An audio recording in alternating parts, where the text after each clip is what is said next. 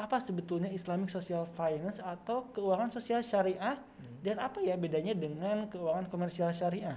Untuk potensi wakaf uang ataupun atau melalui uang gitu ya, berdasarkan perhitungan dari Badan Wakaf Indonesia atau BWI, hmm. di sini mencapai ada potensi mencapai sekitar 180 triliun rupiah. Hmm. Assalamualaikum warahmatullahi wabarakatuh. Selamat datang di Podcast Eksyar, podcast ekonomi dan keuangan syariah. Selamat datang di Podcast Eksyar, podcast ekonomi dan keuangan syariah. Podcast Ekonomi dan Keuangan Syariah bersama Departemen Ekonomi dan Keuangan Syariah Bank Indonesia membahas berbagai isu menarik dan perkembangan terkait ekonomi dan keuangan syariah di Indonesia. Assalamualaikum warahmatullahi wabarakatuh. Selamat datang Sobat ISEF di acara podcast episode keempat PODKS, Podcast Ekonomi dan Keuangan Syariah bersama Departemen Ekonomi dan Keuangan Syariah Bank Indonesia. Podcast ini merupakan media yang membahas terkait dengan perkembangan dan berbagai isu menarik seputar ekonomi dan keuangan syariah di Indonesia yang juga merupakan bagian dari Indonesia Syariah Economic Festival atau ISEF 2021. ISEF 2021 Celebrate Meaningful Life. Kali ini bersama saya Ridwan Sobirin, kita akan bersama-sama membahas terkait dengan topik yang sangat hangat dan in begitu ya di tengah masyarakat, terutama di kalangan eksyar, ekonomi dan keuangan syariah, yang ini terkait dengan keuangan sosial syariah atau Islamic Social Finance. Uh, di, di sini kita akan membahas bagaimana korelasinya antara sektor tersebut dengan pembangunan ekonomi yang inklusif begitu sobat isep semua. Dan untuk itu kali ini bersama saya sudah hadir uh, narasumber kita dari Bank Indonesia, tepatnya di Departemen Ekonomi dan Keuangan Syariah, yakni Kang Ridwan Maulana Putra. Assalamualaikum Kang Ridwan. Waalaikumsalam Kang Ridwan Sobiri. Oh, sama-sama Ridwan nih Kang. Sama-sama Ridwan kita. Aduh, sehati kita ya Wan ya. Iya betul sekali ya Kang. Okay. Kang gimana? Sehat ya Kang? Alhamdulillah. Alhamdulillah sehat. Kang Ridwan gimana sehat? Alhamdulillah sehat. Semoga kita dalam keadaan sehat selalu ya. Amin ya rabbal alamin. Sebelumnya terima kasih Kang Ridwan sudah hmm. berkenan hadir ya di tengah kesibukannya dalam acara podcast kali ini. Hmm dan bersama-sama nih Kang Ridwan kita akan membahas terkait dengan Islamic Social Finance gitu ya yeah. atau keuangan sosial syariah yeah. gitu.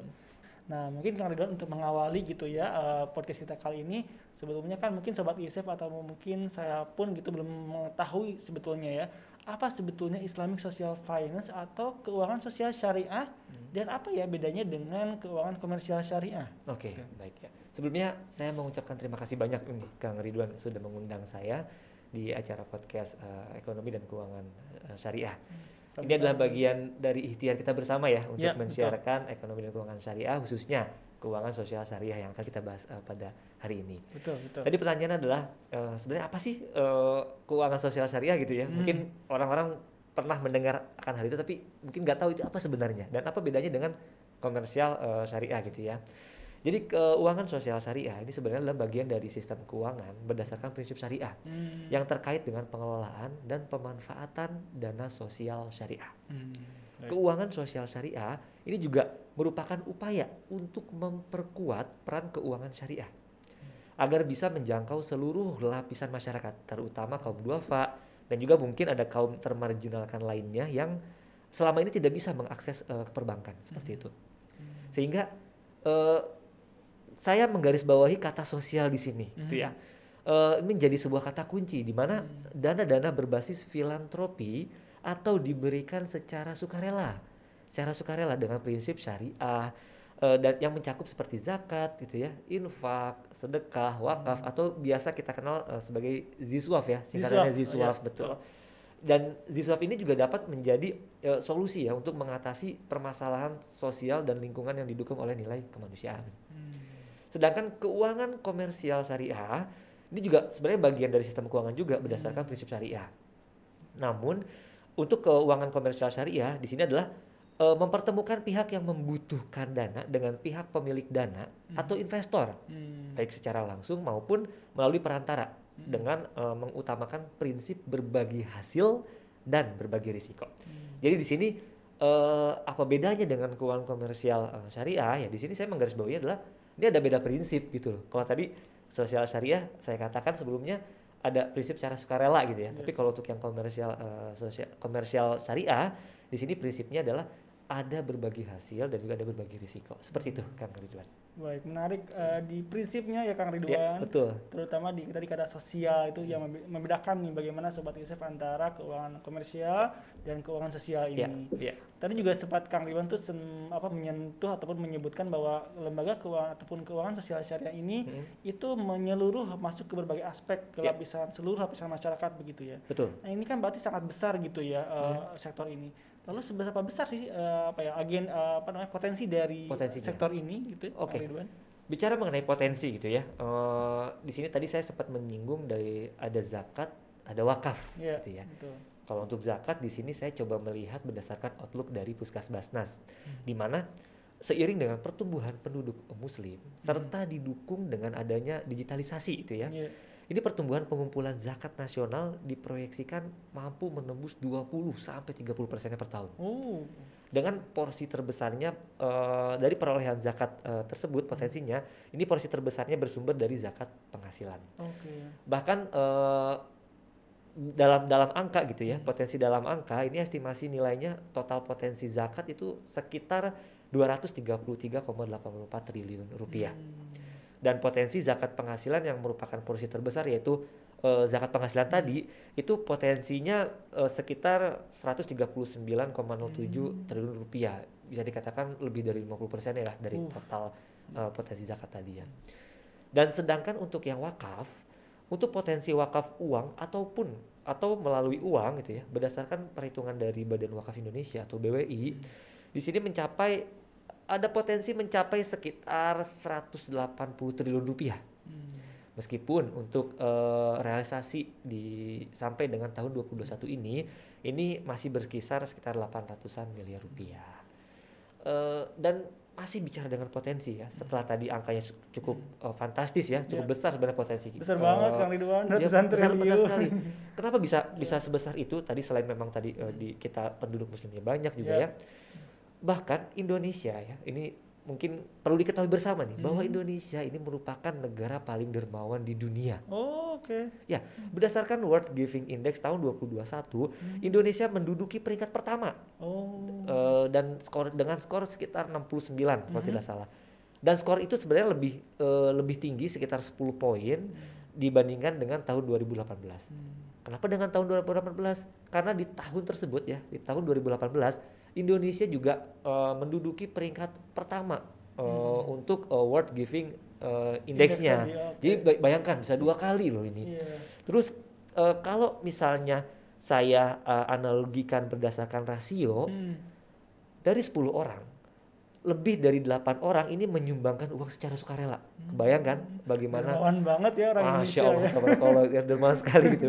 Dan tingkat eh, sukarelawa sukarelawan Indonesia ini lebih dari tiga kali rata-rata global. Oh, oke. Bisa kebayangkan, itulah kenapa potensinya bisa sebesar itu. Sehingga kalau menurut saya ini sektor dana sosial ini memiliki potensi yang besar gitu ya. Tentunya dalam rangka mendukung upaya besar masalah pembangunan, Mm-mm, iya. terus ada kemiskinan dan juga kesejahteraan masyarakat.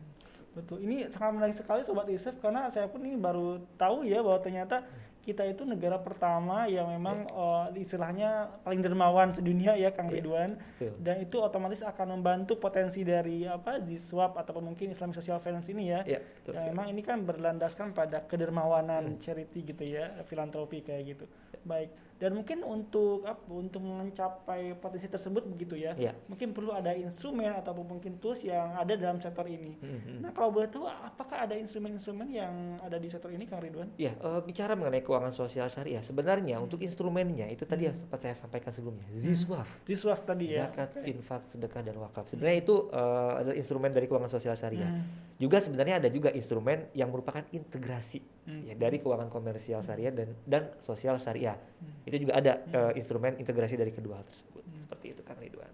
Oke, Kang Ridwan tadi kan juga sudah sempat dibahas begitu Hmm. Eh, bagaimana adanya sebuah inovasi untuk mengintegrasikan antara keuangan sosial syariah Mhm. dengan keuangan komersial Komersial. syariah Ya, gitu ya. Betul. Nah, itu kalau boleh tahu seperti apa bentuknya Kang Ridwan? program ya. Jadi terkait dengan eh, program sinergi keuangan komersial eh, dan juga sosial syariah, di sini adalah eh, di mana Bank Indonesia ini mendukung pengembangan instrumen cash wakaf link sukuk atau. CWLS Hmm. yang merupakan integrasi dari keuangan komersial dan sosial syariah. Oke. Di mana nanti penempatan dana wakaf tunai ya pada instrumen surat berharga syariah negara atau SBSN untuk mendukung program pembangunan sarana sosial oleh pemerintah. Dan skema CWLS ini juga disusun oleh pemerintah bersama Kementerian Keuangan, ada Badan Wakaf Indonesia, Kementerian Agama, OJK, dan tentunya Bank Indonesia. Ini bersama-sama untuk mendorong inovasi dan pengembangan di bidang keuangan dan juga investasi sosial syariah di Indonesia. Hmm. Jadi melalui CWLS tersebut, masyarakat tentu dapat berpartisipasi secara aktif Hmm. ya dalam pengembangan fasilitas publik, pembangunan aset wakaf dan program atau kegiatan sosial untuk kemanfaatan secara luas. Seperti itu kan. Iya, iya. Menarik banget Kang Ridwan karena tadi ya ternyata selain memadukan antara komersial dan sosial, itu juga setiap masyarakat bisa langsung ikutan CWLS tadi gitu ya. Iya. Dan ternyata memang langsung dikaitkan dengan SBSN dan juga pembangunan eh, negara ekonomi ya seperti Iya, itu. betul. Oke, tapi kalau misalkan untuk instrumen lain seperti tadi Ziswaf gitu ya, Hmm, hmm. itu bagaimana korelasinya dengan konteks pembangunan ekonomi nasional yang inklusif itu? Oke, baik. Eh, tadi ya yang Ziswap tadi itu Iya, ya. Di sini silakan. eh, berdasarkan pemahaman saya gitu ya. Ziswap ini merupakan instrumen dari keuangan sosial syariah yang dapat menjadi solusi yang efektif dan nyata Hmm. dalam mendukung program ekonomi nasional. Hmm. Kenapa? Karena misalnya di zakat, untuk yang zakat, ini zakat itu dapat mendorong daya beli. Dalam hal ini adalah mendorong konsumsi. Oke. Seperti itu. Sedangkan untuk infak, sedekah, eh, dan wakaf gitu ya, eh, infak, sedekah, wakaf ini dapat mendorong dari sisi produksinya Hmm. melalui pemberdayaan, biaya rendah, dan juga infrastrukturnya. Bahkan dapat menjadi sumber pembiayaan keuangan mikro syariah Hmm. dan juga pembiayaan komersial syariah tadi seperti CWLS. Seperti itu. betul, betul, betul. Sehingga mm, keuangan sosial syariah ini bukan hanya mendorong inklusi ekonomi atau keterlibatan masyarakat dalam uh, aktivitas produktif ekonomi, melainkan juga inklusi pertumbuhan ya, atau kontribusi pertumbuhan ekonomi yang tujuan akhirnya nanti adalah dapat meningkatkan kesejahteraan masyarakat. Hmm.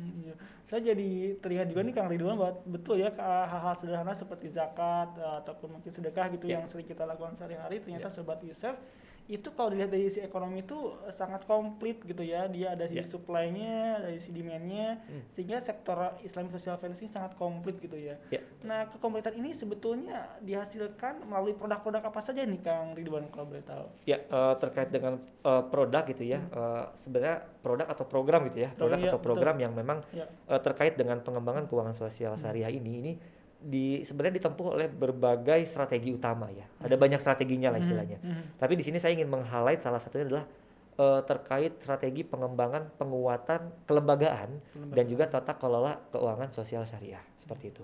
Di mana strategi tersebut ini dilakukan melalui program pengembangan yang fokus Mhm. pada peningkatan kapabilitas dan juga transparansi lembaga keuangan sosial syariah. Hmm. Ya. Jadi implementasi program ini ini ditempuh melalui pengembangan zakat core principle dan juga wakaf core, core principle atau WCP.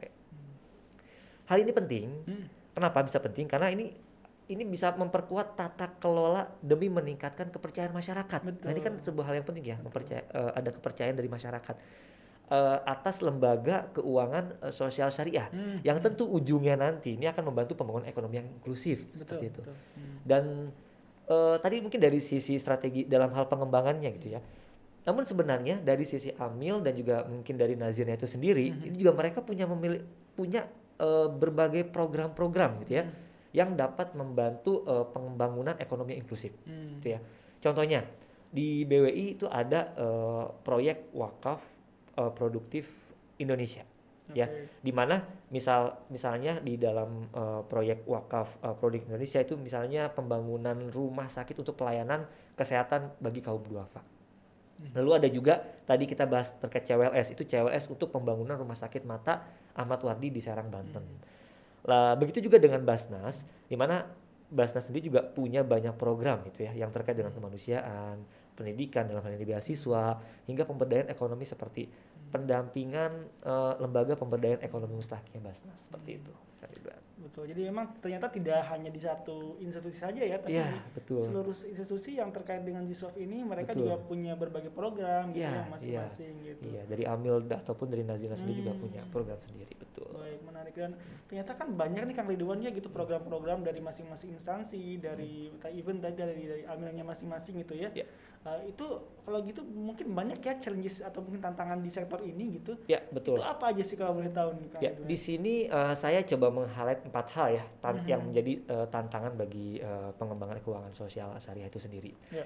Yang pertama itu adalah masih terbatasnya literasi masyarakat khususnya mengenai keuangan sosial syariah. Hmm. Literasi bisa katakan ini adalah basicnya gitu ya. Pengetahuan gitu ya. Ya pengetahuan betul awal. pengetahuan Eh, tanpa masyarakat mengetahui gitu ya Hmm. tentang apa itu keuangan sosial syariah ya mungkin mereka jadi tidak ingin gitu eh, mungkin mm, terjun langsung eh, dalam hal keuangan sosial syariah tersebut. Lalu yang kedua adalah eh, belum optimalnya governance eh, atau tata kelola dan juga kapabilitas lembaga keuangan sosial syariah Hmm. dalam memobilis- memobilisasi dana eh, sosial syariahnya. Hmm. Lalu yang ketiga adalah keterbatasan infrastruktur dan pemanfaatan teknologi. Hmm. Terlebih kita ketahui bersama ya, di saat pandemi ini kan kita agak terbatas ya untuk Hmm. melakukan eh, pertemuan secara fisik. Sehingga diperlukan semacam teknologi gitu ya, walaupun tidak bertemu tapi tetap kita bisa eh, melakukan zakat, infak, sedekah dan juga wakaf. Seperti itu Hmm. Kang Ridwan. Dan yang terakhir itu adalah eh, pengembangan terkait dengan pengembangan inovasi produk eh, sosial syariahnya. Maupun integrasi dengan komersial syariah. Harus lebih variatif dan juga market friendly. Seperti itu. Ada empat ya dari literasi sampai dengan tadi yang apa yang governance Ya, kemudian tadi yang betul. inovasi even Iya, inovasi dan, ya Iya, dan inovasinya juga betul Hmm, penting. jadi challenges ternyata di sektor ini agar bisa tadi membantu untuk apa membantu uh, pertumbuhan ekonomi yang inklusif ke depannya ya Kang. Iya, itu harapan terakhirnya seperti itu kan. Betul. Oke, kemudian untuk tadi mungkin mengaddress begitu ya berbagai challenges tadi, Hmm. itu apakah di setiap instansi mungkin termasuk di Bank Indonesia di Hmm. mana Kang Ridwan bekerja, apakah sudah punya program-program untuk uh, apa memajukan sektor Islamic Social Finance ini, Kang Ridwan? Ya, eh, jadi terkait dengan program-program ya, atau rencana program yang akan dilakukan ke depan gitu ya, Hmm. dalam hal upaya untuk pengembangan keuangan, keuangan sosial syariah ini, Ya. itu di antaranya Bank Indonesia ini bersama Basnas misalnya ya, Bank Hmm. Indonesia bersama Basnas ini Ya. mendorong penguatan kelembagaan dan tata kelola zakat melalui implementasi zakat core principle eh, pada organisasi pengelola zakat atau PZ. Lalu Bank Indonesia bersama BWI ini untuk mendorong penguatan kelembagaan dan juga tata kelola wakaf melalui implementasi wakaf core principle pada lembaga nazirnya. Lalu ada juga dukungan pengembangan integrasi data zakat nasional. Ini bersama KNEKS, Kementerian Agama, Basnas hingga asosiasi-asosiasi yang terkait. Terus juga ada hingga eh, kedukungan dalam pengembangan dan perluasan implementasi instrumen integrasi keuangan sosial syariah Oke. sebagai alternatif pembiayaan usaha syariah. Tadi yang CWS tadi ya? Ya betul salah satu itu bersama dengan Kementerian Keuangan, Badan Hmm. Wakaf Indonesia, Kementerian Agama dan juga OJK. Hmm. Jadi intinya adalah Bank Indonesia ini banyak berkolaborasi dengan Hmm. otoritas eh, dan pihak-pihak terkait gitu ya, lembaga atau institusi lainnya yang sebenarnya juga mereka punya program pengembangan keuangan sosial syariah juga ada rencana juga ke depannya gitu ya. Misalnya Kementerian Keuangan gitu ya eh, yang sedang melakukan pengembangan instrumen cash wakaf link sukuk untuk yang retail Mhm. di mana Bank Indonesia dan otoritas atau serta lembaga atau institusi lainnya ini juga turut diundang, diikut sertakan gitu ya dalam beberapa kali pertemuan FGD-nya dengan Kemenkeu. Jadi ya eh, hal tersebut menunjukkan gitu ya, menggambarkan adanya upaya dari berbagai pihak, upaya bersama lah istilahnya ya, upaya bersama dari berbagai pihak terkait dengan pengembangan keuangan sosial syariah ke depannya seperti itu kan. Betul betul. Kalau saya tadi menangkap ya apa yang disampaikan Kang Ridwan itu memang perlu adanya kolaborasi dan juga uh, sinergi antar lembaga ya, Kang betul. Ridwan. Berbagai programnya gitu disinergikan untuk tadi memajukan sektor ini Hmm. guna mendukung pertumbuhan ekonomi yang lebih inklusif. Iya, seperti itu. betul sekali. Oh, alhamdulillah. Jadi mungkin kurang lebih kurang lebih seperti itu sobat ISEF bahwa ternyata uh, Islamic Social Finance atau keuangan sosial syariah ini sangat besar potensinya apalagi tadi dengan apa uh, uh, hasil dari uh, World Giving Index ya Ya, betul. yang menempatkan Indonesia sebagai the Peringkat first pertama. orang dermawan Oh di iya dunia betul. gitu Kang Ridwan. Paling pertama, luar paling dermawan. Iya, uh, sehingga uh, apa hal tersebut perlu kita dukung. Tadi uh, disampaikan oleh Kang Ridwan yaitu dengan sinergi dan juga kolaborasi dengan seluruh lembaga gitu Betul ya sekali kan. yang terkait tentunya. Dan sepertinya itu merupakan kesimpulan di Kang Ridwan ya bahwa Oke. eh, terkait dengan apa eh, podcast episode kali ini. Eh, sebelumnya mungkin terima kasih banyak nih Kang Ridwan sudah Sama-sama. sharing ilmu bareng kita Sama-sama Kang Ridwan. Ya, podcast, semoga ya. ilmunya bermanfaat untuk kita semua ya, bagi Amin, saya, bagi Kang pasti, Ridwan, bagi iya. teman-teman yang menonton juga ya. Amin tentunya. Terima kasih Kang Ridwan sudah Sama-sama, hadir Kang gitu ya. Alhamdulillah. Demikian Sobat ISEF podcast episode kali ini. Jangan lupa untuk terus menyaksikan podcast PODKS setiap hari Jumat pukul 4 sore bersama Departemen Ekonomi dan Keuangan Syariah Bank Indonesia. Jangan lupa juga untuk terus mengikuti berbagai media sosial ISEF Indonesia Syariah Economic Festival tahun 2021. Salam ISEF 2021. Celebrate meaningful life. Assalamualaikum warahmatullahi wabarakatuh. Podcast Ekonomi dan Keuangan Syariah. Podcast Ekonomi dan Keuangan Syariah. Demikian tadi podcast Ekonomi dan Keuangan Syariah episode kali ini. Nantikan episode podcast Ekonomi dan Keuangan Syariah selanjutnya bersama Departemen Ekonomi dan Keuangan Syariah Bank Indonesia.